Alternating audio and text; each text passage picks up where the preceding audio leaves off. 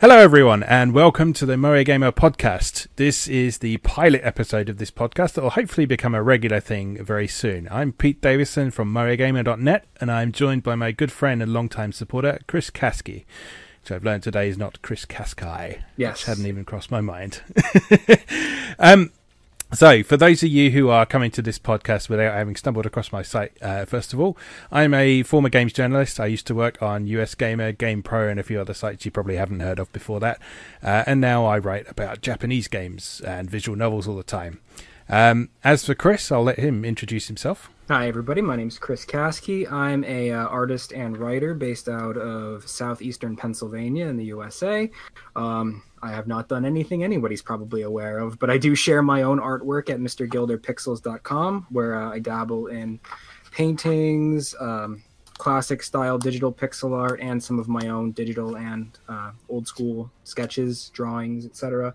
Uh, so make sure to check that out if you have the chance. And I also like to talk about video games all day, every Excellent. His stuff's very good if you haven't checked it out before, so do make sure you check it out and give him money for it as well. So, you know, there we go. Get the Always plugging out of the way first. Wonderful. All right. Okay. So we're going to start our discussion today with um, talking a bit about some of the recent news uh, with both our respective interests. This is probably going to have a a bit of a bias towards sort of the Japanese and Japanese inspired uh, games. So if you're looking for AAA goodness, then uh, go elsewhere, basically. All right. So the first thing I wanted to bring up then is um, so Sega recently announced uh, that they are going to be doing an HD re-release of Shenmue One and Two, uh, which people have been crying about for a long time. I, for some reason, on my Twitter account, I've had a Save Shenmue account harassing me for about the last five years or so. But uh, it seems that either that finally came to fruition or Sega has uh, decided this all along. Um, Siliconera posted uh, a few new screenshots from the uh, the HD remake, and uh, well, what, what are your thoughts? Well, uh, this is probably where I begin making enemies, like right off the bat in the first episode of the podcast. But I'm thrilled about the Shenmue remake uh, from a historical perspective and from an archiving and accessibility perspective. Um, but in terms of actually playing Shenmue again, I have no desire to do so. I've, I've never really been a big fan. Um, and I, I think this is going to be an opportunity for people to really face the rose tinted nostalgia glasses a bit and realize that those games were quite unintuitive and not nearly as fun as they think they are. but uh, I, I, I do I do have some fairly vivid memories of, of back in the day when it first came out of everyone raving about it, and I, I spoke to my brother about it, and he said it was, in his opinion, it was one of the most boring games that he'd ever played because it was just about rummaging in cupboards and stuff. Um, yeah, but um, but then then I picked it up and I, I, I quite enjoyed it because it was, I I mean, for all its for all its faults, and it is quite boring, but I I feel like a certain element of that is deliberately so, and I I found the idea of a, a highly interactive world like that to be really interesting, and. It's going to be interesting to revisit that from a, a modern perspective, I think, because we we do have sort of super detailed worlds now in, uh, in a lot of our games, but we they tend to sort of err on the side of not being that interactive, if you know what I mean. sure, So sure. I I don't know if you remember there was a fashionable term a while back called the immersive sim. Uh, people like Warren Spector and that were big into this. Sure, sure. It was the it was the idea of, of having a game with a world that you could wander around and you could sort of pick up objects and chuck them around, and there was usually a physics engine involved, so you could sort of fling dead bodies around the place and that sort of thing. And Shenmue, I think, was a an early example of that. Sort of almost taken to an extreme. I think, like you didn't need to be able to open every cupboard and look at all the white shirts and pairs of jeans that Ryo had, but. Uh, on the whole, I, th- I I think it was a game that I liked, and I'm certainly interested to to revisit it and see if it's any better. And one thing I am definitely looking forward to is being able to play it without that atrocious dub. Listen, listen. That's one thing I do fondly remember. I do not know a man named Lan Di, and that is the end of that. Um, no, but but but uh, you know the, the thing that, about Shenmue, without going on too long about it, is uh, although I'm not the world's hugest fan, like I like to make a, a very clean division between games I respect and games I actually mm. want to play. And like you know, from a historical perspective, in terms of design, ambition, and what it tried to do, which was essentially completely new, nothing but the utmost respect for Shenmue. Which is, I don't have a desire to go back and play Shenmue one and two.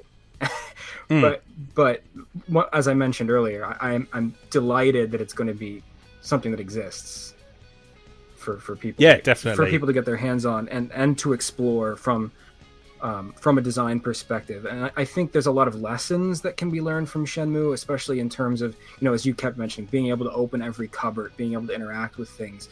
Um, one of my greatest gripes, and I know you share this, we've talked about it in the past, about modern AAA games, is um, they can, you know, large, completely explorable worlds is now part and parcel of everyday gaming, but these worlds are still incredibly empty, especially in a AAA um, mm. AAA open world style game, things like Assassin's Creed. They fill these worlds with beautiful things, but you still can't do anything with them. Like fire up Call of Duty and like unload your machine gun on an office chair like the office chair doesn't get damaged it doesn't react with physics so like something as old as shenmue still had this world where we could walk into a home open cupboards go to a, uh, a capsule toy machine interact with it like this level of immersion is something that we don't have even though games are bigger and more beautiful than they were in shenmue's day so there's a lot of design um, lessons that can be learned from playing with it even if it isn't the most fun thing to play today it's still a really hmm. fascinating mm. piece of design history yeah, definitely. Um, what do you? Uh, I'm conscious we've spent a while talking about this already, but what what would you say uh, to the people who say that the Yakuza series is a successor to Shenmue? Do you agree with that, or do you think that's a, a different track? No, I, I'm very much in line with that um, degree of thinking, and I think um, my my experience with the Yakuza series is is not incredibly deep, but um, what I find about it is that it takes many of the things I liked about Shenmue, that explorability, and uh, mm-hmm. most importantly, which I think is the real heart of Shenmue, is being in a lived-in world that you get to participate in everyday life of. Yeah. Which that's integral to the Yakuza games too. It takes that and adds what I always found missing from Shenmue, which is um, actual mechanics and and like you know fun fun, fun arcadey combat and a world that's not only fun to be in but a world that's fun to play in as well and i thought i always felt that second part fun to play in was what was missing from shenmue yeah, definitely. I think I think Yakuza sort of trims a lot of the fat. So I mean, it, it's it's got this world and it's got interactivity, but it, it doesn't overdo it. So like, it doesn't have you going out to work and doing a job and stuff. Although there there is sort of stuff that you can do repeatedly, like the sort of hostess side quests and the running the bars and that sort of thing. But that's all optional. The thing in Shenmue is that fucking forklift truck driving bit. You had to do that for like two in-game weeks to be able to progress the story, and it was just a nightmare. no, it's like I, I, I have to do that. I have to work garbage jobs I don't want to work in order to play games and have fun in my real life. I don't really need right. that. Yeah. Although, okay. to be fair, I will defend No More Heroes up and down for forcing you to do the same thing. So I guess I'm, I guess I'm a hypocrite, but that's a discussion for another time. Yeah, it works for some things, I'm sure. All right, I'm going to hand over to you. Is there something you want to talk about? Uh, yeah. Uh, recently um, released on Steam, there's a really interesting um, game called Land of Glass, which I thought was really cool looking.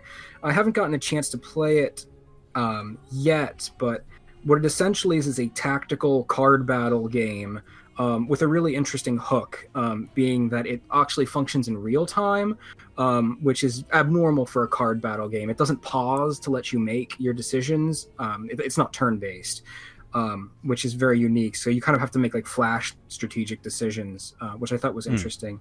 It also has a very beautiful um, stained glass aesthetic across everything the characters, the environments. Like it's wholly dedicated to replicating that look, um, which I thought was unique. It has a very strange visual profile. Um, so I don't know if I'll have time to check that anytime soon, but I encourage anybody to uh, check that out. It's, once again, it's called Land of Glass by Dual Wield Software, um, and it's currently available on Steam. Um, really artistically interesting, and sounds like it has some cool design decisions going on. Yeah, it's. I mean, it's quite interesting to see the the card battle thing combined with. Um, I mean, I'm going mostly on screenshots here, but it's it sort of looks like it's um, sort of gone with a sort of almost sort of Bastion style viewpoint. I mean, it describes it as collectible card game meets action RPG. So there's obviously some sort of uh, I mean, I'm, I'm struggling to make out what the images are showing me, really. But I, yeah. I, I guess there's going to be like like movement and sort of doing things in real time, like you say. Yeah, and, yeah. But that all being dependent on your cards. Yeah, yeah, exactly. I don't know how familiar you are with the Growlancer series, but it, it kind of strikes me as being a lot like Growlancer. In Battle in Growlancer, the characters almost walked around the stage with AI, with like in an in an RTS kind of way, and then once they right. met, you would make menu selections for the combat, and it seems to be a bit like that. Okay, that sounds interesting. Yeah. The, the the one thing I wouldn't want from a, a card battle one is did you ever play the Kingdom Hearts Game Boy Advance game? No, no, I, have, I haven't. that had the weirdest combat system ever. Like just doing a basic attack, you had to have the right card in your hand and all sorts. It was it was weird. So it, it doesn't look like it's going to be like that, but that's sort of my benchmark of what not to do when you're combining a card game with something mm. else. Have you ever played um Monolith Soft, the the Baten Kaitos games? I haven't. No. Those those are a bit like that. Um, in, it's a standard turn-based RPG, but everything's driven by cards. So like when you, when it's mm. your character's turn, they draw a hand of cards, and then like if you have a shield in your hand, you can defend, or if you have you know if you draw your magic attack, you can use that. But I rather hmm. like those games, so maybe I would have liked that Kingdom Hearts, but it's Kingdom Hearts, so I probably wouldn't have liked it mm. anyway. I mean, the, the, the kind of uh, card hand mechanic is uh, seemingly quite a popular thing in the board gaming circuit at the minute. A friend of mine's uh, recently picked up a, I think it was a Kickstarter project called Gloomhaven. Okay.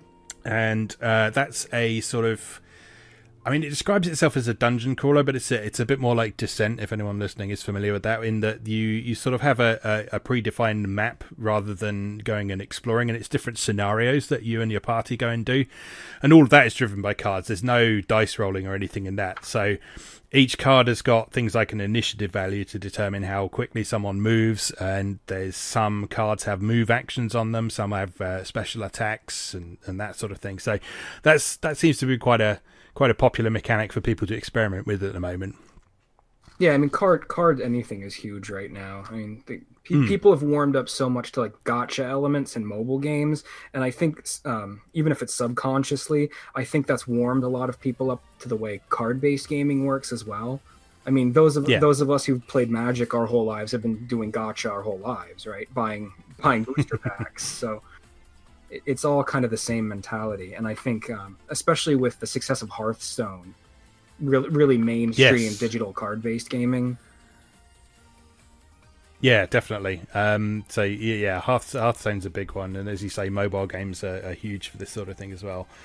And the um, it helps that the the kind of gacha games on mobile have kind of um, grown in complexity and interest now. So like I, I think back to five or six years ago when I was covering uh, Facebook and social games.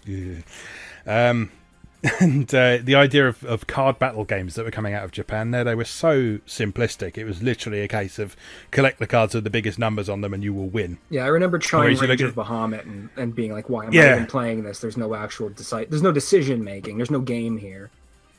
Yeah, absolutely. Whereas you, you compare that to something like Granblue Fantasy or Fate Grand Order now, and whatever you might think of the the business model behind those. There's there's some definite interesting mechanics going on there now. So I think that's as you say that's uh, that's helped people to sort of uh, expand their horizons a bit and try uh, more interesting things. Yeah. All right. Uh, moving on then. Uh, this is going to be an interesting discussion, I think. So, uh, Gematsu reports that uh, Housemarque has announced a new game called Stormdivers, which is described as a high flying and heavy hitting multiplayer centric experience that runs on a combination of the studio's in house VFX engine and Unreal Engine 4 and uses Amazon's game tech server infrastructure. So, I love Housemarque's old stuff. It, it is proper sort of old school arcade games uh, with uh, a modern coat of paint and glorious glorious um, particle explosions and things shattering into voxels and that sort of thing. Uh, but uh, I, I, see a headline that says Housemarque announces multiplayer centric anything, and I kind of cringe a bit. So uh, What do you think? Uh, yeah, I mean, I, I, I check out at multiplayer. If there's one if there's one thing that anyone will learn about me in these casts is I, I check out at multiplayer centric gaming. Um, I also am a huge fan of Housemarque. I couldn't tell you how many hours I sunk into the original Super Stardust HD on the PS3. Um, absolutely love their design aesthetic, their approach to development. So um, when I read the news that this new game was coming, um, my initial response was, I can't wait to watch a couple videos of people playing this on YouTube and then never touch it mm. myself. Like, I can't wait to see what it looks like because it's Housemarque, but I really have no desire to play it because it'll likely be exceedingly competitive, and that's just not where I go for. I'm not a competitive gamer in any way. I don't want to fight other people or shoot other people or. Yeah. It's just not. I mean, it is it is worth noting at the minute that all they've released so far is a teaser trailer that doesn't really give very much of an indication of what the game's going to be about. Um, but I mean, judging from what I've seen in that trailer and the screenshots are, it looks it looks a bit bland. I, I have I have no doubt because by its very nature, multiplayer centric design requires some of the artistry of game design to be sucked out. Like mm. you, you have to create something that is not geared toward the enjoyment of a, of a single person. Once you create yeah. something that's that has to be open, you basically have to create a playground for participation, and that's very different from the artistry involved in developing a single player experience. Um, so, by their very definition, most multiplayer centric games have a blandness and a, and a sameness to them. I, I think that's kind of interesting point though because I mean Housemarque's games have always been very mechanic centric anyway, um, and I I'm not sure that I, I'm not sure that the multiplayer version necessarily has to be bland because it, I mean if you if you look back at like Resogun and Super Stardust and so on, the the actual mechanics of those are very simple and would be easily adaptable to sort of a multiplayer format. Sure, I guess. but I think it's it's it's just more that like the the images and the video I've seen so far, I mean, it's it's just things like the color palette and stuff looks very mm. washed out, and I'm I'm used to very sort of vibrant colors and sort of, in, obviously inspired by our old arcade games and that sort of thing, and this just this just looks generic more than anything at the moment. I mean, I'm I, am i am open to being pleasantly surprised, but uh, Sure, I'm I'm always open yeah. to being pleasantly surprised. I think my I think my biggest concern really is uh, with this new Housemarque game is obviously I'm going to check it out because I like to see most games, even ones I'm not particularly interested in. But um they made it very clear not just in this event but in a lot of interviews and stuff months ago when they had made it made a line in the sand and said we're done with arcade style games um, obviously, anything they do in the future is going to have their their unique touch to it. But it became very clear from them that they're no longer interested in doing what they used to do because what they used to do has proved to not be financially viable. And mm. what I worry about is in chasing that kind of new directive to not do what they always used to do in hopes of hopefully being more successful financially is they're going to lose sight of what made their games interesting in the first place the artistic and the design based decisions that made their games wholly unique, I feel like that's probably the first thing that's going to go because they're going to. How can we make the next Overwatch? How can we make the next uh, Fortnite? You know, right? And now, now, I mean, I guess, I guess that is one thing we can be grateful about, isn't it? It's it, it, they're not calling it a battle royale game, so that's one thing we can be thankful for at least. Sure, sure. There's enough of those. Not that there's anything wrong with them if they're what you enjoy, but market saturation is not good for anybody. All right, I'm gonna head over to you again. What what else you got for us? Uh, most of the news stories I had written down to talk about this week are mostly just me being angry about mobile games. So I'll actually flip flop and talk about something mobile related that I am interested in, which is um, Another Eden, which is a mobile game that's gaining some popularity right now in Japan, which is actually considered by many to be a spiritual successor to the Chrono, uh, Chrono Cross, and uh, Chrono Trigger, um, is going to be coming to Switch. Um, I don't know too much about the game in terms of gameplay. I don't know how the free to play elements factor in in Japan, but um, the original writer is Masato Kato, who is the guy who wrote the story for uh, Chrono Cross. He also worked on Chrono Trigger and Xenogears, and music is by Yasunori Mitsuda. So Hmm. um, there's some real creative chops in this game, so it might be worth checking out.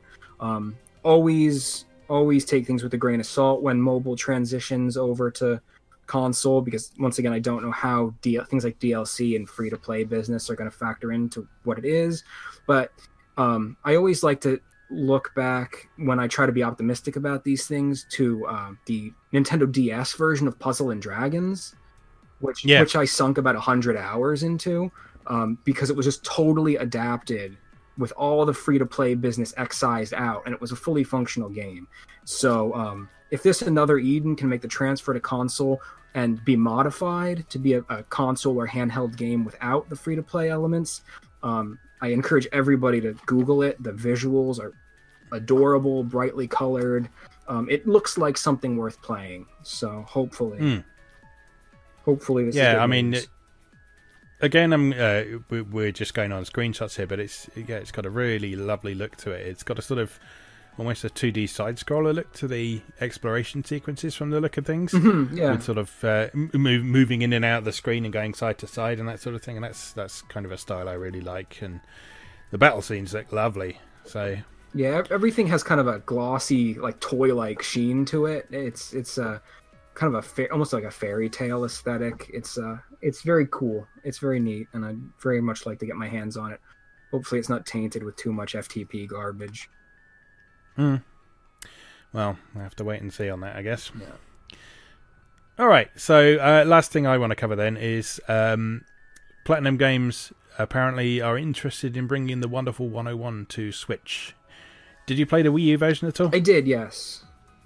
What do you think? Uh, not a fan. Um, I love Platinum, but um, Wonderful 101 is probably my least favorite Platinum game, um, specifically because of the necessity of using the touchscreen. Right. So if a Switch version happens and they modify it in such a way that the touchscreen is no longer necessary, it could be an amazing game. Because Mm. I absolutely love a lot about a hun- Wonderful 101. Um, I love the cheesy theme song. I obviously love the nods to Tokusatsu Hero. Like the whole theme of it's beautiful, and the visuals in it are so distinct because it really just looks like you're mashing things around in a toy box. Yeah. Like, and that's a really cool look that I really like in games when they look like toys. Captain Toad being another example. Any game that captures that like interactive toy box look is really special to me. So, um, hopefully, a Switch port of Wonderful 101 makes it something I can enjoy more. Yeah, let's hope so. I mean, um, it'll be interesting to see how they handle it because the although the Switch has a touchscreen, I haven't actually come across many games that use it very much. There's only I think one I know of that actually requires you to play it in handheld mode and use the uh, the touchscreen, which is uh, a music game that the name escapes me at the minute. Uh, Voez, Um, I think. I don't know. How, Voez, that's I the one, yeah. Pronounce and I mean that was a, that was a mobile port anyway, so um, Well, that's that's that's not alto- altogether surprising. But um, yeah, I, I, I, I I'm I'm yet to play a Switch game where you use the touchscreen at all. To be honest, so well, you can't, right? You can't play it on a TV.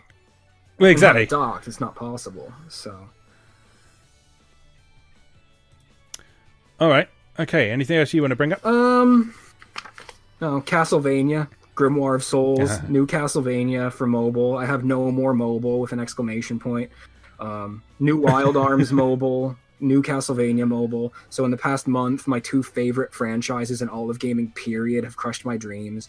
Um, at, at least there's some pretty new Ayami Kojima artwork, but you know I'm gonna play it because it's Castlevania, but I don't have high hopes because it's gonna be gacha, right? Like it's already like the artwork has like eight classic heroes on. It's clearly gonna be like pump all your money in so you can maybe draw Alucard. Like I'm not, I'm not playing. Yeah, I'm not I playing mean- Konami's game. I, I'm just struggling to picture how how that format will work with Castlevania.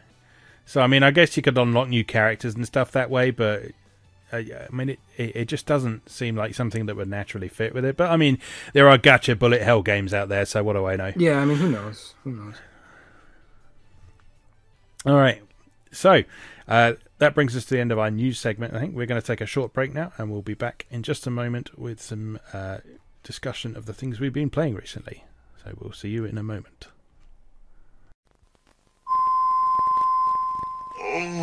Isn't life dull? What we need is a Sega. That's a games console. Plug me in and things will really liven up. You, you can get loads of Sega games like Outrun, Double, Double Dragon, Shinobi, Ghostbusters! And the, and the, and the graphics, well, and you can buy extra bits like these. 3D. Oh, you look. Weird. Okay, do us a favor. Plug me into a Sega. Now whack on the patches and I'll get back to sleep. All right. Well, so let's uh let's have a discussion about what we're playing right now. Um, slash enjoying right now because I probably got way too negative in the in the last block complaining about mobile ports. S- Never. That doesn't sound like you. No, right? So uh, I am currently um, deep in my backlog playing the original Dragon Quest Heroes, which I absolutely love. Um, not just as a fan of Musou games, but also as a fan of um, Dragon Quest in general. And specifically, I really love Dragon Quest spin off games because I find Akira Toriyama's artwork like super delightful and lovable. So, like any game I can possibly play that has it in it, I love. So, uh, have you played Dragon Quest Heroes? I can't remember. I I have not. No, I own a copy, but I haven't fired it up yet, and I'm I'm quite interested to hear a bit more about it because I like Musou games, but uh, from what you've said of this, it's a little bit different to your standard format, isn't it? Yeah, so, yeah. well, let's hear a bit more about it's it. It's not really a Musou game in the pure sense. Like that's kind of why they didn't call it Dragon Quest Warriors. Um, like it was a very specific, um, a very specific effort to distance itself from that. Um, So basically, what they've done, and um, from what I understand, this gets even more intense in the second one, but I haven't played the second one yet. Is uh, what it, what they've really done is taken kind of the one versus a hundred, whatever the classic cliche tagline of the Musou games is, and uh, ki- kind of tried to fuse that arcadey action with stronger RPG elements. So you, it's a, it's a lot like a Musou game in a lot of ways. You have a, a roster of characters who have different weapons, different fighting styles, different abilities, but um, they as they level up, you actually get skill points that you can invest in customizing the characters in different ways. Um, enemies drop loot like in a standard RPG, and then you can actually uh, there's an accessory creation in, in the there's a hub where you get your missions and buy equipment, and you can create and meld accessories in different ways. Um, you take on missions. Um, some of them are uh, fetch quests, classic RPG style fetch quests to get certain numbers of loot or kill a certain number of X enemy, all very RPG quest. And um, the actual minute to minute gameplay takes the huge hordes of a classic Dynasty Warriors style game away. You're never usually fighting like 100 or 300 guys at once. There's still a lot a lot Right. of enemies on the screen, but it's a much more contained kind of thing. And there's larger boss monsters in the crowds that have bit stronger abilities and higher amounts of health, which I guess kind of works like the officers in the Musou games did, but they're big. But Yeah. they're big. It'll be like a dragon. Um, and then there's tower defense elements. So, so like Right. as you play the game, you'll uh, monsters you kill will drop uh, monster medals. Um, and in those monster medals, actually let you summon that monster as like a loyal sentry to defend the point you summon them to. So like in I'd say maybe two thirds of the levels in the game, it'll be like, oh okay, well here's a priestess in the temple. We have to defend the priestess. So as you play the game, you're running around the stage, taking the enemies out, and then collecting those monster medals, then running back to the priestess, summoning your golems and dragons and whatever to protect the priestess, then going back out to continue wiping the enemies out. But you have to ensure that like your mark is safe with those tower defense elements. So there's a lot of mechanical hooks in there that are different from your standard Musou game. Hmm.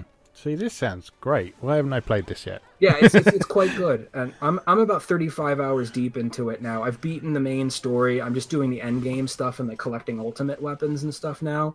But it's uh, it- it's rare that I sink that much time into an actual Musou game, and this is coming from someone who loves them quite a bit. And I don't usually put more than 15, 20 hours into a Musou game because I I do get tired of it after a while.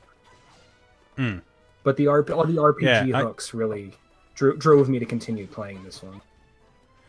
Yeah, I mean, it sounds like a really interesting twist on it, and I'm I'm glad they're kind of experimenting with the format a bit because, I, I mean, uh, fair or not, one of the most common criticisms of the whole Musou genre, if you want to call it that, is that the games are sort of very similar to one another. But I think between stuff like this and Hyrule, Hyrule Warriors is a bit more of a traditional example in that you've got the the sort of strategic stages, but then it's also got this adventure mode stuff in it as well, which is very different again in structure to, to what you described there. So I think it's good that they're finding different ways to experiment with the overall formula. Yeah, yeah, and, and from what I understand, like I said, that the second Dragon Quest Heroes takes a lot of those RPG steps even further. Like I guess you there's classes for the main characters that you can switch between, like job classes.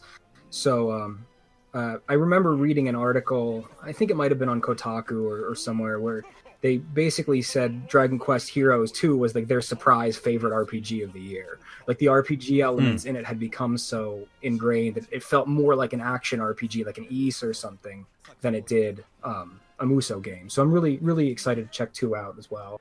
Even though I don't like the characters that they picked for 2 as much as the characters in 1. Right.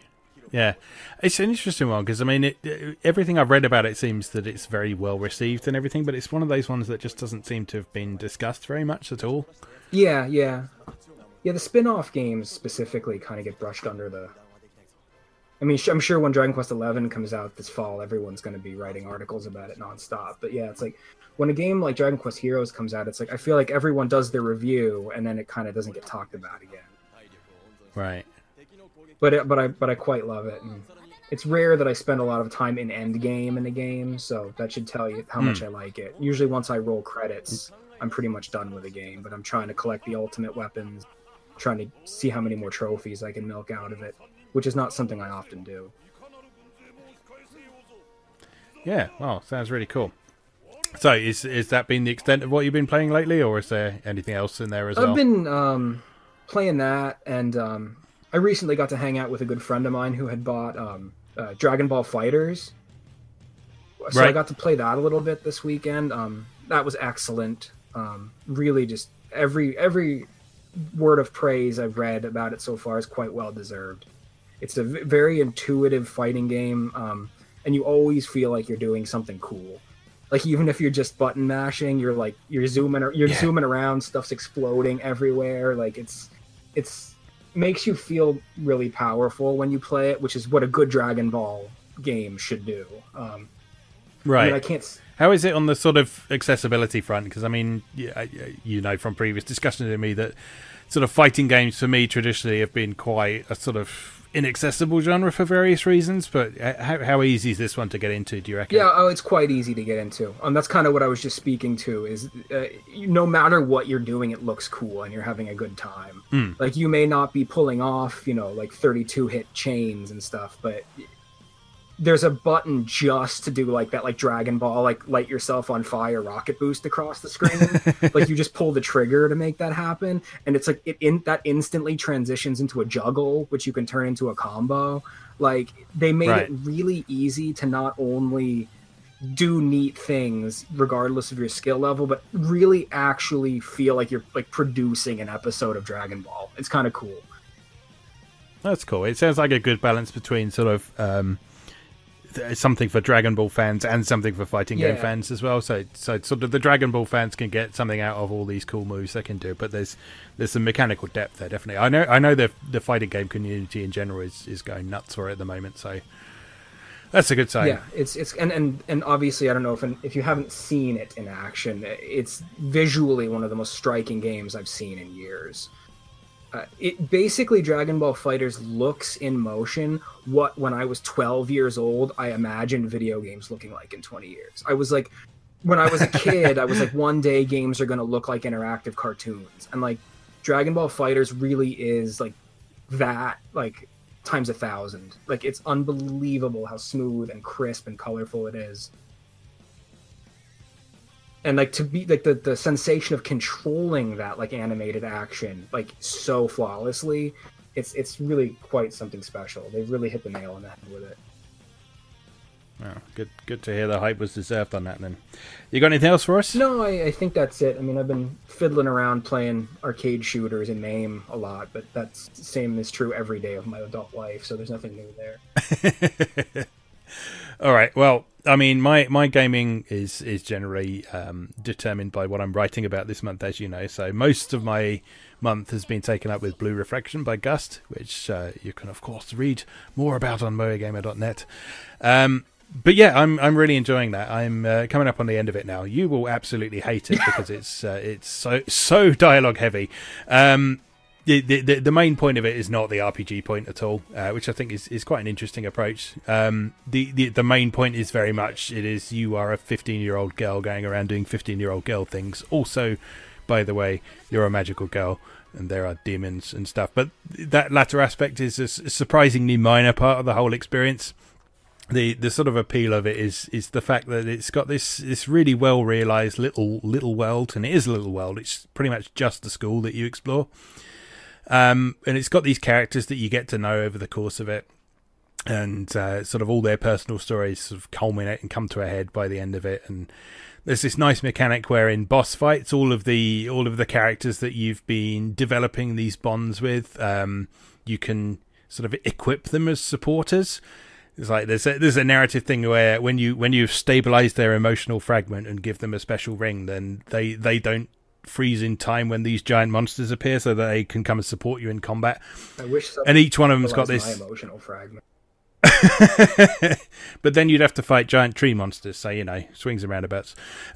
but uh, each each one of these supporters has got this just wonderful, adorable animation that's unique to each of them, and it just captures their personality perfectly. So it's like one girl is like sort of the the delinquent gamer girl, and like her special move is just just like her chucking a can on the floor and then booting it as hard as she can at the boss, and it just looks ridiculous, but it's amazing. Um, and there's there's another one who's like who's like the beautiful girl of the school, and like she she she does her makeup in front of everyone, and that makes everyone feel better and that sort of thing. So I really like. But yeah, it's it's yeah, it's it's it's a really interesting game because they've obviously just gone right. We want to do some some unconventional shit with this, and they they've just sort of run with it. Like the the whole small scale of it, and the the presentation of it, and things like the music and stuff. The music's amazing. It's quite unlike any game soundtrack I've heard at all because it's got this strange blend of sort of blinky plonky, relaxing sort of mood music with piano stuff, and then the battle theme sort of combines these really thrashing drum beats and sort of dubstep bass lines and stuff. And it's a it's a really it's a really odd combination of things, but it works so well. Um, and it's it, it's just really carved out this niche for itself, but absolutely no one has said anything about it online anywhere. I remember it just came and Which passed is- with like I, I couldn't even really find many reviews of it when when it launched. Yeah, exactly. And I mean, I mean, Gust isn't the biggest developer out there, but they usually get a bit of attention for things like the Atelier games and stuff like that. But this this sort of came and went without any real fanfare at all. And I mean, it, it's got its flaws here and there. So like like like I say, it- people with sort of your your taste in things and not pre- not preferring sort of very narrative heavy things, they'll probably find it quite boring. But it it is. It is a game that is worth experiencing just for all the unique things it does. I think. Yeah, well, it's it's even even you know I was able to immediately identify that it wasn't a game for me, basically just based on the fact that it was developed by Gust. But but I did immediately fall in love with it visually. Uh, Hmm. There's I, visually, there's nothing like it with the the pastel tones and the softness, and there's a certain crispness to it. Um, if there's I'm a menu guy. I know we've talked about that in the past. Yeah. Like I love uh, user interface design and will geek about games with good like beautiful user interface design. I don't like Persona. I buy every Persona game just to fiddle around in the menus. Like like and that game is not quite on Persona's level, but it has a really unique um, visual design and like a preoccupation with diamonds, like be- Yeah, yeah. beautifully slotted next to each other in like satisfying geometric arrangements, and like just watching footage of like a battle sequence and like the way the menus pop up and flip around, like it's clear, like you said, that they were interested in doing something very, very different, which um you know, like you mentioned in response to Dragon Quest Heroes, um, Omega Force gets lambasted a lot for doing the same thing over and over. And it's, it's the same thing with Gust. People don't give Gust a Hmm. lot of credit because people who aren't into the Atelier games feel that they're all the same thing. So it's really it's really Yeah. cool that they made a decision to do something with an extremely unique visual profile and some really really cool gameplay hooks that sound like they tie into narrative in a really unique way. So even though I have no Hmm. desire to play it, I, I do have to give it major props for being something that's clearly different from what else is on the market by that developer. Yeah, well, I mean, one of the interesting things about the aesthetic of it is that the the characters designer Mel Kishida is the the same guy who did the Atelier Arland games on the PS3, and yet it's got a much more distinctive style for that. And I mean, part of that is the is the better technology. So I mean, the you, you mentioned how sharp it looks, and the, the the whole game uses really really high resolution textures um in for the backgrounds and things so like you can you can do things like you can you can read the spines on books and stuff and you can read the notices on walls and stuff and on the PS4 that causes the frame rate to absolutely tank but you know it, it looks amazing and one thing i mentioned in my article about it this week is that the the whole thing is just directed beautifully like from a sort of cinematography Mm, perspective that's nice. it's it's it, it's it's not um so like uh, I, I haven't played an Atelier game since the Arland ones uh, to my shame but the the older ones of those had very sort of uh, visual novel style um, conversation sequences that were sort of uh, sort of bust shots and talking heads and that sort of thing even when it was real time cutscenes. Whereas this is using all sorts of interesting camera angles. It uses lighting um, it's sort of like big climactic scenes are often at sunset on the school's roof so there's like this lovely sort of uh, bloom lighting effects coming from behind people and that sort of thing and there's just a real sense that they've thought of the whole thing from almost like a filmmaking perspective as much as a, a game design perspective and yeah it just it just looks beautiful Yeah, it sounds like they really made an effort to highlight um, the drama aspect of the game by taking that cinematic approach. Es- Yeah, essentially. Um, and so at the other end of the spectrum, then um, ne- next month's cover game on the site is going to be Galgun Two. Um, but since I got the Switch version and can play it handheld, I uh, I cracked it open a little bit early to uh, have a bit of a play at lunchtimes at work this week, and uh, yeah, that's that's looking like being a lot of fun. Um, and interestingly, first impressions are that it's it's a very different game to the first one. I, I mean, you, you didn't you didn't play the first one? No, no, I never got around to it. So, so structurally, the first game was very much like a traditional sort of light gun rail shooter. So, you generally had one or more different levels that you could go through. It would take you on a predefined path down them, and along the way, you'd get uh, girls popping up in predictable locations each time. So you could sort of learn where they were. You could learn what their weak spots were, and so in theory, if you got good enough, you could do like a, a perfect run of the game. Um, Galgun Two takes a different approach in that. Um, I, I have a feeling it was originally designed for VR because it seems to have quite a bit in common with uh, the Galgun VR that they released on Steam a while back. That was more sort of a tech demo because it didn't really have any like sort of narrative content or real game structure to it. Whereas, whereas this is all first person perspective and a lot of it is sort of interacting with the world by looking at things and then hitting the button to confirm that sort of thing. So it, feels like it was a VR game at some point, but it's just been adapted to more conventional controllers. Okay. But it really works. Um, so rather than being a set protagonist like you were in the first one, you are you. You are a, a self-insert in this case. So um, during some conversation scenes and things, you can look around, you can zoom in on things, and you can sort of see what's going on elsewhere in the room while someone's talking to you. Um, and then the the levels themselves they they unfold from various different vantage points and rather than moving a cursor around while the the background moves for you it's sort of a, almost a, a quasi first person shooter type thing where you you move your whole perspective around and the sight stays in the middle of the screen. So it gives it a very different feel to it. Um, and then as you progress through each bit you sort of move from predefined location to predefined location and sometimes you have a choice of places to go and so on um, and I haven't really got far enough to sort of look at how things like the relationship mechanics work and stuff, but it seems like they've they sort of stripped out the stat based stuff from the previous game, which had a, a sort of dating sim style thing where you you had four stats and they went up and down according to who you interacted with and what items you used and so on. And it, it, they were only really relevant in one of the modes where you could basically date any of the female characters as well as the the, the sort of main uh, heroines of the narrative. Um, in this one, it seems like each day in the game you have a series, you receive a series of messages of sort of requests from people around the school to do stuff, and fulfilling those requests in various ways allows you to develop your relationships and so on, and then you can invite them out to do things and interact with them and that kind of thing. And you have to have them like you enough to invite them back to your room and that sort of thing. Um, so yeah, it's it's looking like being a an interestingly different game from the original with a, a very different structure. So rather than playing it through like an arcade game, you've got a a 20 day time limit basically in order to try and achieve whatever it is you're trying to achieve in it. I, am not far enough to say exactly what that's supposed to be yet, but uh, yeah, it's it's looking like a do, good one. Uh, do the things you complete or unlock that you know of carry on to like if you don't achieve like the main goal in the 20 day limit? Like, do you get to carry progress forward into like the next loop kind of thing, like like that kind of Groundhog Day style gaming? I'm not sure. Um, I, I, as I say, I haven't really got far enough to, to judge that yet, but uh, it would surprise me if, if you didn't have that sort of thing because the, the original Galgun had sort of stuff that carried over. Um, in that there was a sort of meta game where you had to collect the profile information for all the characters in okay. the game, and you did that. You did that by finding out what their name was, um, and and then zooming in to take their three measurements. and um, in, in, this one, you you uh, I think you, you, you get phone numbers by completing these missions and so on. And uh, I think stuff like that will carry across.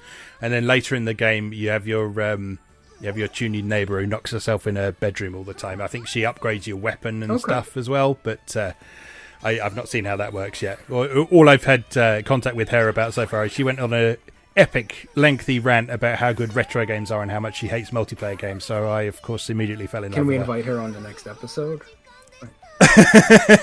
for sure, for sure. Um, so that's pretty much everything I've been playing lately. Uh, so anything else you want to add before we take another break? Uh, no, I, I think that's uh, I think that's about it. Like I said, I've been hardcore into Dragon Warrior, Dragon Quest Heroes, and that's about the extent of it. Um, I've been kind of lost since completing Xenoblade 2. Like that that consumed like four and a half months of my life. So like I've really been bouncing between games a lot to try to like find something that snags me quite the same way. But like no poppy, mm. no sale. Like I'm, I'm having a lot of trouble finding something that I want to play quite as much as. It's been real hard for me to even consider digging into a new RPG because it's just like part of me still wants to go back and do more endgame stuff in Xenoblade. Mm, yeah, I, I know the feeling. The the daily struggle. It sits at me on my shelf and goes, "You you want to collect all the blades, don't mm-hmm. you?" But uh, I, uh, that way lies madness. I feel. yeah, you gotta say, you gotta know when to say when at some point.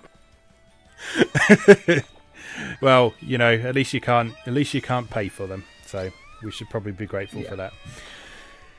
Anyway, let's take a short break and then we'll be back in a moment to discuss our main topic of the episode my favorite, cats. If you want to stink and get jungle scum. If you want to slam dunk like Robinson. If you want to bring down the best in the world. Or hit your lift on a pterodactyl. If you want to smash crashing monster hell or fry the demons with electric spells. If you want to be a Sega nut, get yourself a cyber racing.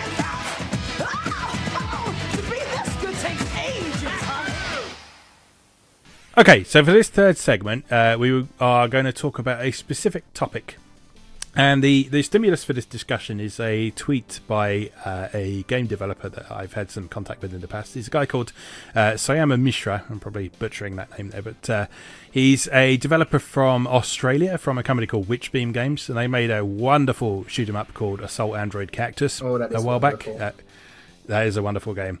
Um, but the uh, he he tweeted out a um, I think it was a slide from a recent uh, GDC conference and it was to do with Sega. Um, and the the the uh, the image was a mind map of multiple keywords related to Sega. And he tweeted out with this caption saying, like and retweet if you associate none of these things with Sega anymore and haven't for some time. Um, and so this this mind map incorporated the words uh, international, cool, tech savvy, vitality, independent, freedom, future, reckless, roguish, challenger, and youth.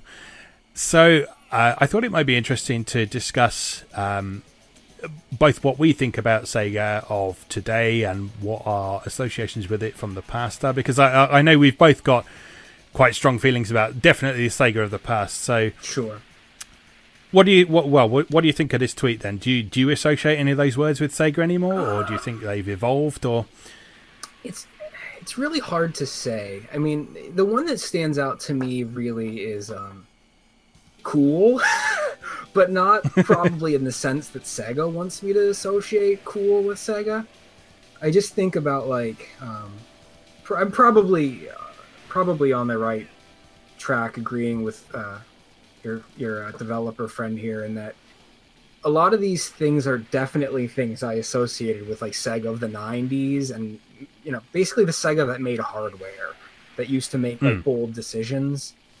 Um, but there there are still some things here. Um, independent, I feel, still applies quite strongly to Sega. Um, Right. I, I feel like they S- Sega still makes Sega games. Like they haven't really towed the line in a certain sense.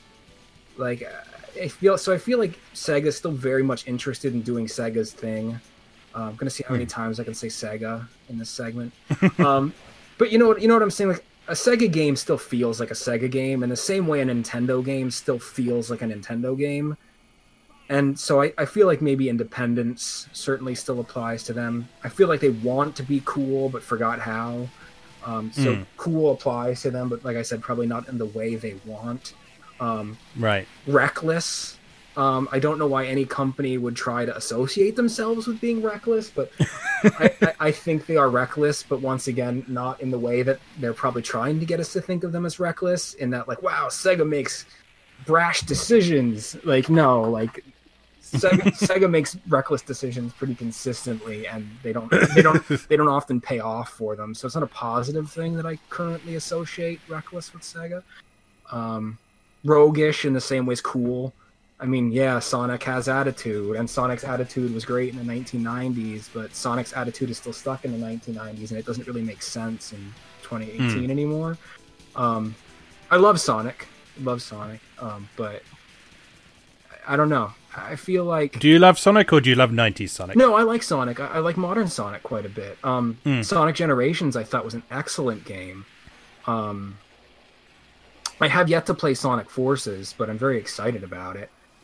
Um, no, I, I have a lot of respect for modern Sonic. Um, I, I actually get in quite a bit of fights about that with people because um, you know there, it was very popular. Um, it was very popular several years ago to have like the like the hip cool hipster kid um, video game journalists were all coming out of the woodwork and being like newsflash everybody sonic games were never good so it's no Oh, sup- God, it's yeah. no surprise that they're not good now like no like i'm when it comes to game design i try not to be a person who's extremely tethered to the past so like I, Hmm. I often understand what companies like sega are doing when they decide i mean all of this is of course excluding sonic um, mania which is obviously uh, a nostalgia game it was um, obviously trying to make 90s sonic but like experimenting with new mechanics and trying to bring sonic into the modern age is what is necessary it's what Nintendo also did with Mario. Just because Sega was less successful at it than Nintendo was at Mario doesn't mean they shouldn't be applauded for trying to translate the things that made Sonic interesting into modern tech. Like I like I like experimenting with modern Sonic games. I think the feeling of speed is cool in modern Sonic games. Um, are they always mechanically tight and like hundred percent do what they're supposed to do? No, but I usually I'm more apt to applaud developers for trying than I am to applaud them for acing what was safe. Right. So- do you so- think? Do you think, in that sense, do you think maybe Nintendo plays it a bit more safe with Mario than Sega do with Sonic? I- I don't. I don't know if I would phrase it in terms of safe and not safe. Um, I think both companies, in terms of translating the, their mascots into the modern era, attempted to identify what it was that defined those characters and then translate them as best as possible into modern mechanics and modern design philosophies. The things that defined Mario to a lot of people simply translated more seamlessly Right. Um, but I do feel like Mario has lost a bit of his identity in the modern age because I go back and play old Mario games and they're balls hard. Like Mario is tough. Like it's tough Yeah. to master old 8-bit and 16-bit Mario games and um so I guess there's an element of safety in modern Mario games. Um but I just feel like the things that made so- the defined Sonic were more about um kind of image and experimentation and that feeling of speed and like Sega's done their best to translate those. So I don't think it's a matter of them playing it safe so much as the things they were literally trying to translate to the modern era are not safe things. Right. speed is very difficult to convey correctly no matter what era of tech you're working in. Like so Right. like and it's it's difficult to combine that with with satisfying mechanics as well, isn't it? Because if you make something too fast to be controllable, then it's just not any fun, is it? So Yeah, but I mean, Sonic. Uh, that what's that Wii U Sonic game? Lost World. um there's uh, Sonic Colors is the one that everyone likes That's and the then Wii. Lost World, that's I that's think. the last one on the Wii. Sonic Colors. Lost World is the Wii U exclusive. Oh, that's one. right. Yeah, yeah, yeah. That game Yeah. is unbelievable. It is one of the best platformers I've played in like the past five years. Like it is beautiful. It has an unmatched aesthetic. It's a really bold looking game, and it Hmm. plays beautifully. It's probably one of the most successful modern Sonic games in terms of translating some of the tenets of 2D Sonic to 3D. Like the, Yeah. the lock on mechanics onto enemies and springs work better in that game than it has in recent in other 3D Sonic games. Like that game is tight and it does amazing things with um, perspective and like interactive like um, you know because it has the um, the 3D worlds that you can like run around like anti gravity like Mario Galaxy style. It's right. so like you're Sonic and you're running on a cylinder and you can run underneath the cylinder and stuff. like it was really cool. Uh, So like I don't know, I'll defend that game strongly. And that was that was full of interesting design decisions that bold, bold design decisions that paid off. It was a really good game. Yeah. So that was both full of vitality, recklessness, freedom, coolness. So so I think Sega really aims for these things on this list and it may not always Yeah. hit them. I think part part of the thing is I, I feel just like that Sega as a whole it just isn't quite as visible as they used to be, which I think is is part of the reason why people are saying that they don't associate a lot of these things with them. Well, not having hardware Because- will do that, right? exactly but but i mean but but i mean even even sega games like you, you mentioned talking about recent sega games and I was like, I'm, I'm actually struggling to think of anything outside sonic that was that was made by sega and i mean i i know i've played some there, there was stuff like binary domain was sega wasn't yeah, it you're not a Valkyria guy. You don't play the Valkyria Right. games. Those are Sega. yeah Those are Overworks. That's classic Sega. Those are the, the Valkyria Hmm. games are by the people who make um Skies of Ar- made Skies of Arcadia. right So that's Sega. Um, Yakuza is Sega. yeah Um, but you're right. I mean, besides a couple of those core franchises, they're they're not that. You know, we don't get ChuChu Rockets anymore. We don't get like Sega just Right. cranking out games with interesting design ideas like we used to. But that's largely because Yeah. they don't have the hardware to do it. When they could self-publish Right. on their own hardware, they could make whatever the hell they wanted. Now they have to make safe stuff. So I, I mean that's part of it. I I don't know if it's just like nostalgia blinding me or something, but like when I he- when I hear the word Sega now, I still think of like sort of '90s era Sega. Sure. I like I will I will forever sort of associate Sega primarily with arcade games rather than the rather than their consoles even, because that's basically what I grew up Like with. So outrons and afterburners uh, and stuff like that. yeah, exactly. So so like when when I was a kid, when whenever we'd go on a holiday down to the to the beach or whatever, because we don't really do sort of arcades anywhere other than the seaside over in this country. Um, like going on holiday to the beach was exciting because it meant I got to go and play arcade games. So I would play stuff like Afterburner and G-LOC and Outrun and that sort of thing. All the stuff that there might have been home ports of, but the home ports at the time were absolute garbage in most cases Sure. So uh, and then there were things like uh, sort of like the R360 version of G-LOC that with the with the the ball thing you sat in and it went upside down and all sorts of things. And like this this is still sort of the thing I associate Sega with even today. And I like I say it's I just feel like they're I, I don't know if it's a hardware thing or not, but uh, even like the modern Yakuza games and stuff like that, I don't associate them with that same Sega. I don't think Sure. of Yakuza as a Sega game. I think of it as a Yakuza game. Yeah, that makes sense. Um, I mean, Sega and- still does these things in Japan. yeah, Like Border Break that is coming to the PS4 that has like crazy arcade cabinets in Japan. Like not not to the extent that they they used to, but they, they're still experiencing Right. with this kind of stuff. We just don't see it in the West yeah, because this is not the this is not the stuff for the West anymore. Hmm. You know, but That's a bit of a shame, I think, because I mean, Sega did used to have a a semi decent presence over here, and I mean, like, like I say, the UK's never been sort of particularly big on the arcades, but there were a few places around the place where Sega had like a dedicated arcade. Like even in even in the the city where I live now, Southampton, we used to have a Sega World. They called it. That was basically a Sega centric arcade, and they had a lot of Sega games there. Um, and then down in London, um, in the the Trocadero Centre, which is a big sort of uh, high end shopping centre, they had a, a huge Sega World there. That was where you'd go and play things like R360 and stuff. And there were sort of guest arcade games, like they had the full size Ridge Racer with the um, with like the roadster you could sit in and stuff there as well. Um, yeah, and it's it's a shame we don't get that kind of stuff anymore. I think because, like you say, it's still going on in Japan, so it's it's kind of a bummer that we don't see that anymore. I think when you talk about Sega as always really associating with Sega with either arcade games or arcadey, like arcade style games, that's Hmm. really when you hit the nail on the head about their lack of relevance today. Is, is Yeah. because Sega for many years was a company very much associated with the arcade and developing mechanically simple arcade style experiences, like tightly designed, mechanically simple arcade style experiences, which was, of course, a style of game that thrived in the 16 bit era, translated well to home Right. console. Those types of experiences, with the exception of download games and like indie gaming, don't Hmm. translate well to AAA or AA console gaming. Like Yeah. when you think back to like the classic Sega properties that you love the most, like none of those are translatable to the to modern double or triple A gaming in a way that's financially lucrative. Like right, exactly. like boy oh boy do I love me some um uh oh goodness I've lost the name of it.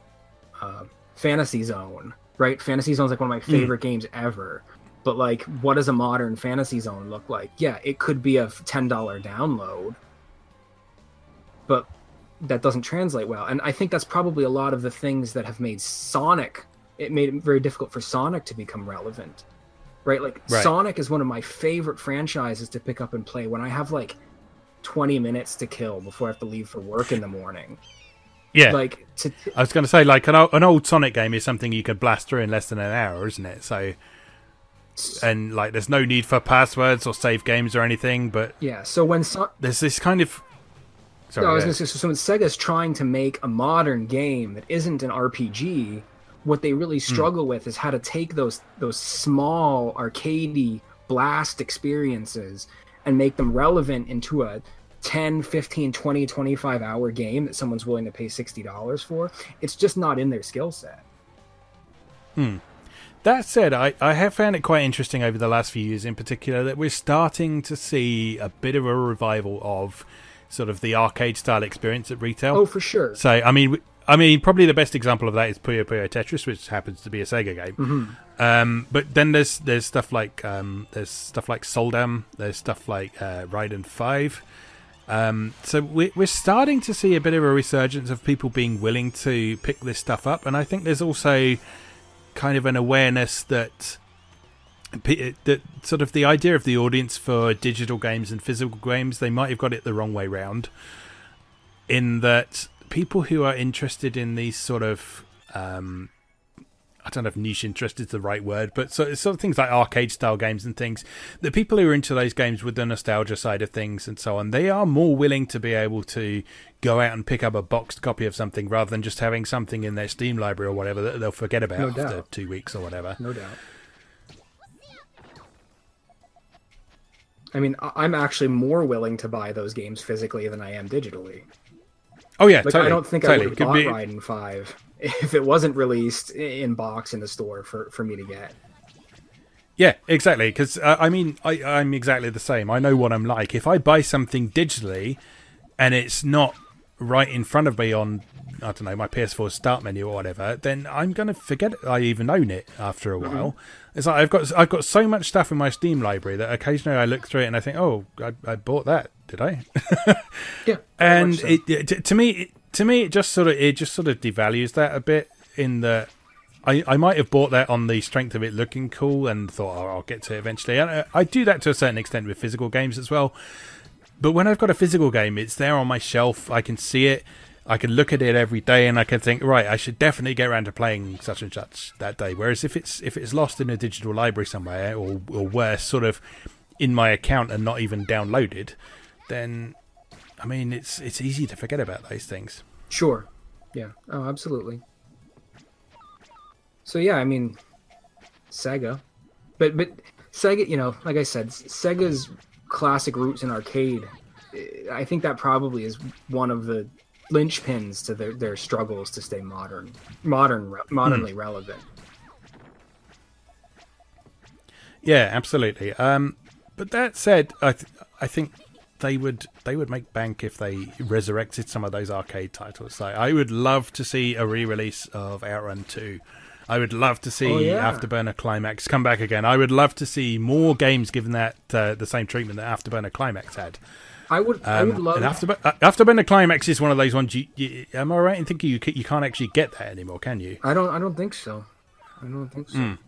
I would love to see them do more of what they did with Sonic Mania, really, and um, or like get with someone who does. Um, you know, there's so many companies out there nowadays who are making these beautiful 2D games that could only be possible Yeah. in modern tech. Like I think about how beautiful uh, Shantae Half Genie Hero is, or I think I Right. think about um, the the recent Wonder Boy. Oh my God, how beautiful is that game? Like s- many years ago, back on the PS2, Sega did um, their Sega Ages series, and they actually remade a lot of the games in 3D. Yes, I remember those. Um, I would love to see something like that. Like imagine, imagine a fantasy zone made in the style Lizard Cube made to remake Wonder Boy. Like a, a hand drawn, beautiful world, taking the cartoon whimsy of Fantasy Zone, adapting it with modern tech.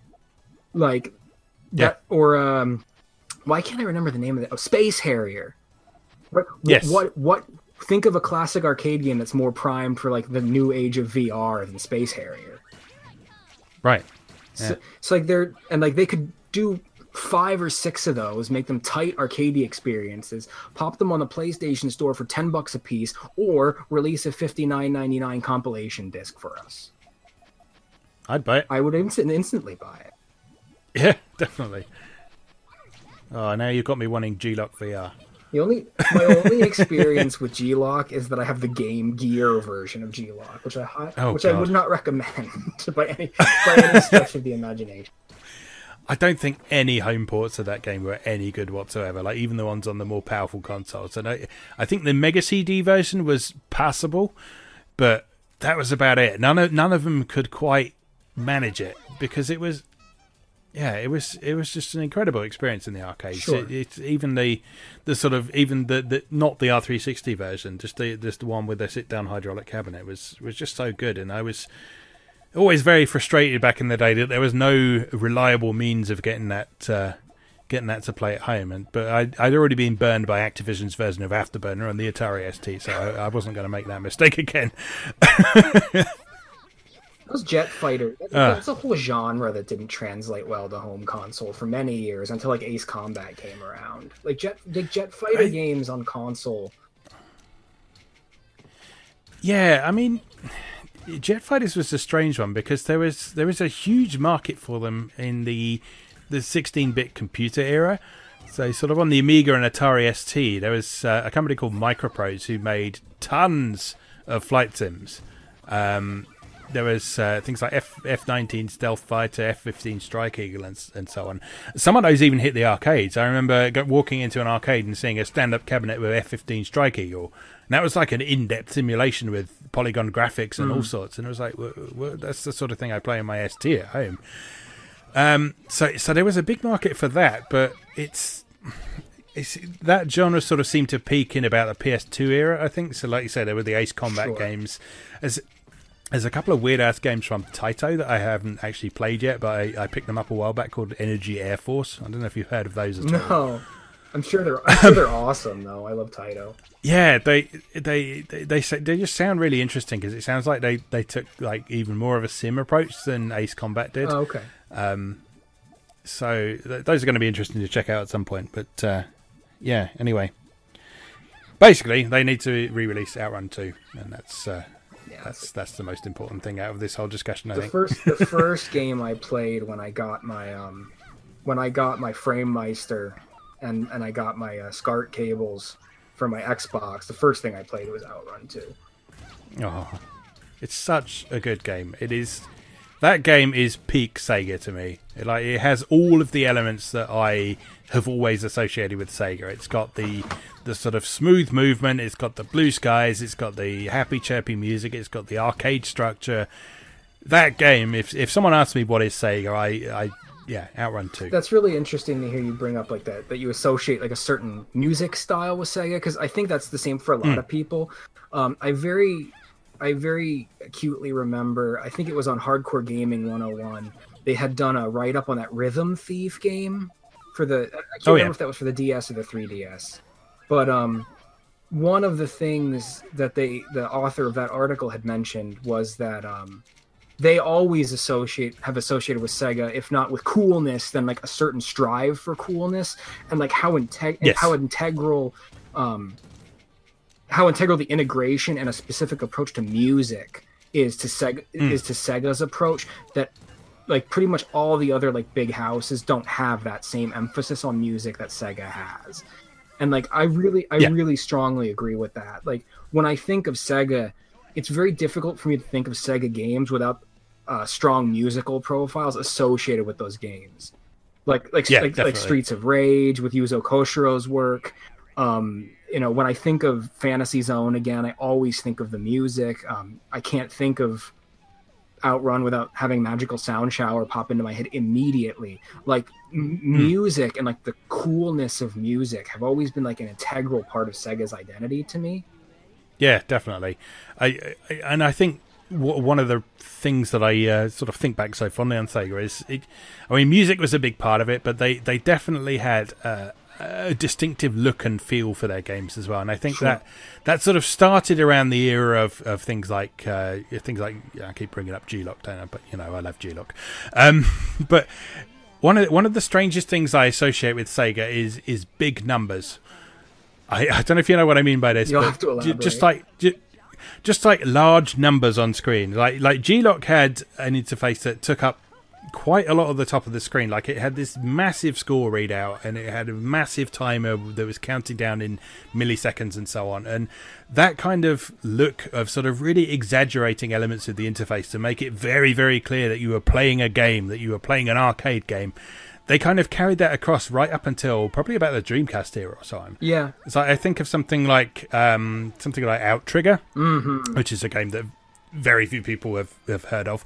Um, but um, I, I yeah, I, I associate like that aesthetic with stuff right up to Outrigger and so on. Sort of big numbers on screen, exaggerated interface elements, sort of big flashing arrows telling you to aim here, to go this way, to do that. And I mean, I know we we take the piss out of that to a certain extent in like modern Call of Duties and stuff, but those Sega games were they were designed for that sort of arcade immediacy, like that pick up and play thing. And Yeah. I think the aesthetic was a big part of that. There was the appealing music, there was the sort of large friendly letters on screen and that kind of thing. And it was it was like a complete package that sort of welcomed you in to, to play those games. yeah. Sega's never been one to approach their game design under the auspices that like we're gonna try to create an immersive experience to you that you don't hmm. remi- you don't feel like you're playing a game. Like Sega's Sega's always you know some some developers these days are trying to try to escape the idea that they're playing that it's a game and they're trying to create an immersive Yeah. experience.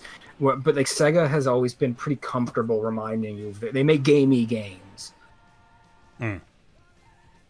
Like mechanically Yeah. mechanically rich, like you said, big numbers everywhere, like gamey games.